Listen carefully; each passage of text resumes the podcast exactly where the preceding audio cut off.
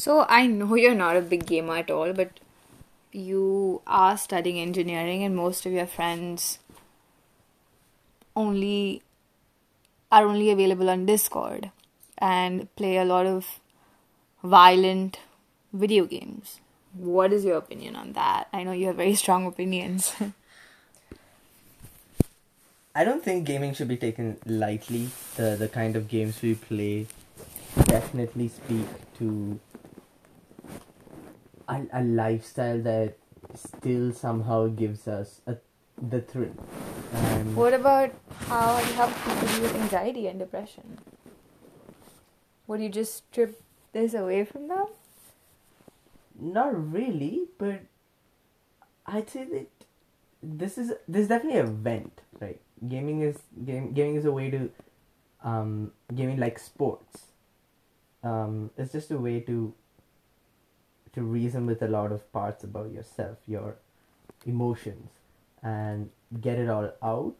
But at, but at the same time, if you're gonna create an environment where say you can be violent with women, right, in the game, Hmm. and you're saying that that helps them treat with anxiety, you're a problematic social creature outside of that environment.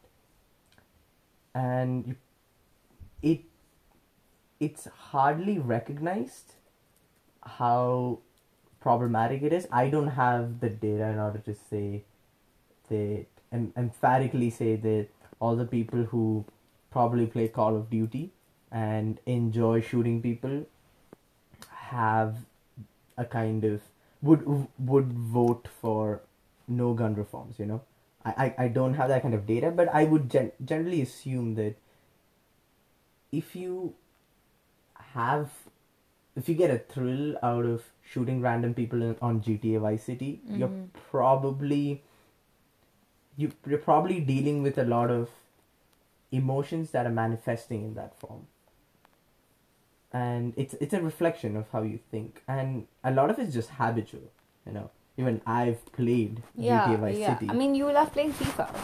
yeah and it's definitely habitual in the in the sense that that's what that was the gaming culture before me. That's what was handed down to me. Hmm. and it, it gives me joy in doing that. Kicks off all the right um, hormones. It it satisfies me relaxes me and lets me vent.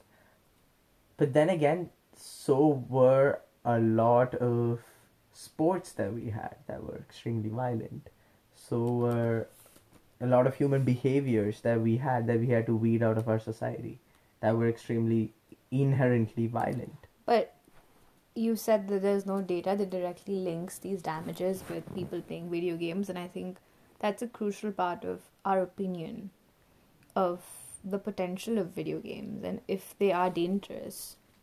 I feel that that world has only recently broken, um, broken out in the sense that they've only recently started understanding how much it impacts Is that so? the behavior. Uh, I know that there have been researches done. See, we only got our first fresh batch of maybe like 10 years of toddlers to young Yeah. kids Yeah. who grew up in this environment. And we'll only know how that impacts them once they hit the age of 20 or 30, right? And of course, there might be ways to accelerate that process, but I'm saying that it's relatively an extremely new field, and that has its cons. It's the same with a lot of um, technological tools that we have. Uh, remember that um, movie Dark Waters about the Teflon break, right? Mm. It's a relatively new technology, and we still don't know what that percentage of Teflon in 99% of the humans would do in a long term. We are yet to understand that. And it, it's that same conundrum that we face in the world of gaming. But then, then again, we we kind of have an inkling that it's probably not gonna be good Yeah. Yeah. the the way parents monitor children when they play or watch movies the content right the content needs to be good children friendly content basically needs to ensure that they don't invoke a sense of violence. WWE growing up definitely increased toxic masculinity in me and in the people I was with. Mm-hmm. Because it solely portrayed one part of being a man, and that was the strength. The yeah, physical aggression. Physical aggression, yeah. That's true. And What about the women who enjoyed it as well? Is it, it really speaks- problematic? Is it really toxic masculinity, or it's just that a part of us that wants to feel powerful, that wants to feel like we can do anything because of our physical might? There are a lot of women who are part of that group too, because I think the one broad assumption that's made is that women don't enjoy video games, which is problematic because yeah, it used to be gendered, but now it's I wanna I have friends who are women and who are avid gamers and so it's changing. So how would you justify that? I'd say that this is not one field where um, the other gender catching up is necessarily a good thing. I'm, not, I'm, not, I'm not sure about that.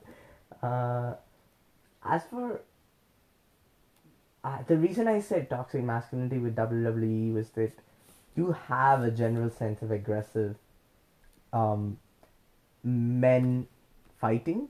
Yeah. uh, that that being displayed on screen. And right after that there is a WWE women's fight right? That happens inevitably in every show. But that is not shown for its strength.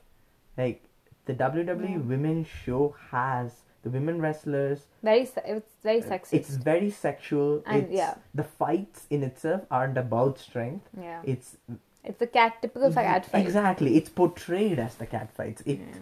it's made to it's made to look very um unprofessional and that creates Sexual. Yeah. exactly and that creates the sense that you're there to see the men fight and you're there to ogle women and probably Yeah, it's the clothes that they wear too, which is very Exactly, and it that's not to say if if eighty percent of the society finds that amusing, that's not to say that that is necessarily a good thing. You know, Mhm. we were built on a culture where we ogle women and we applaud the guy who is aggressive.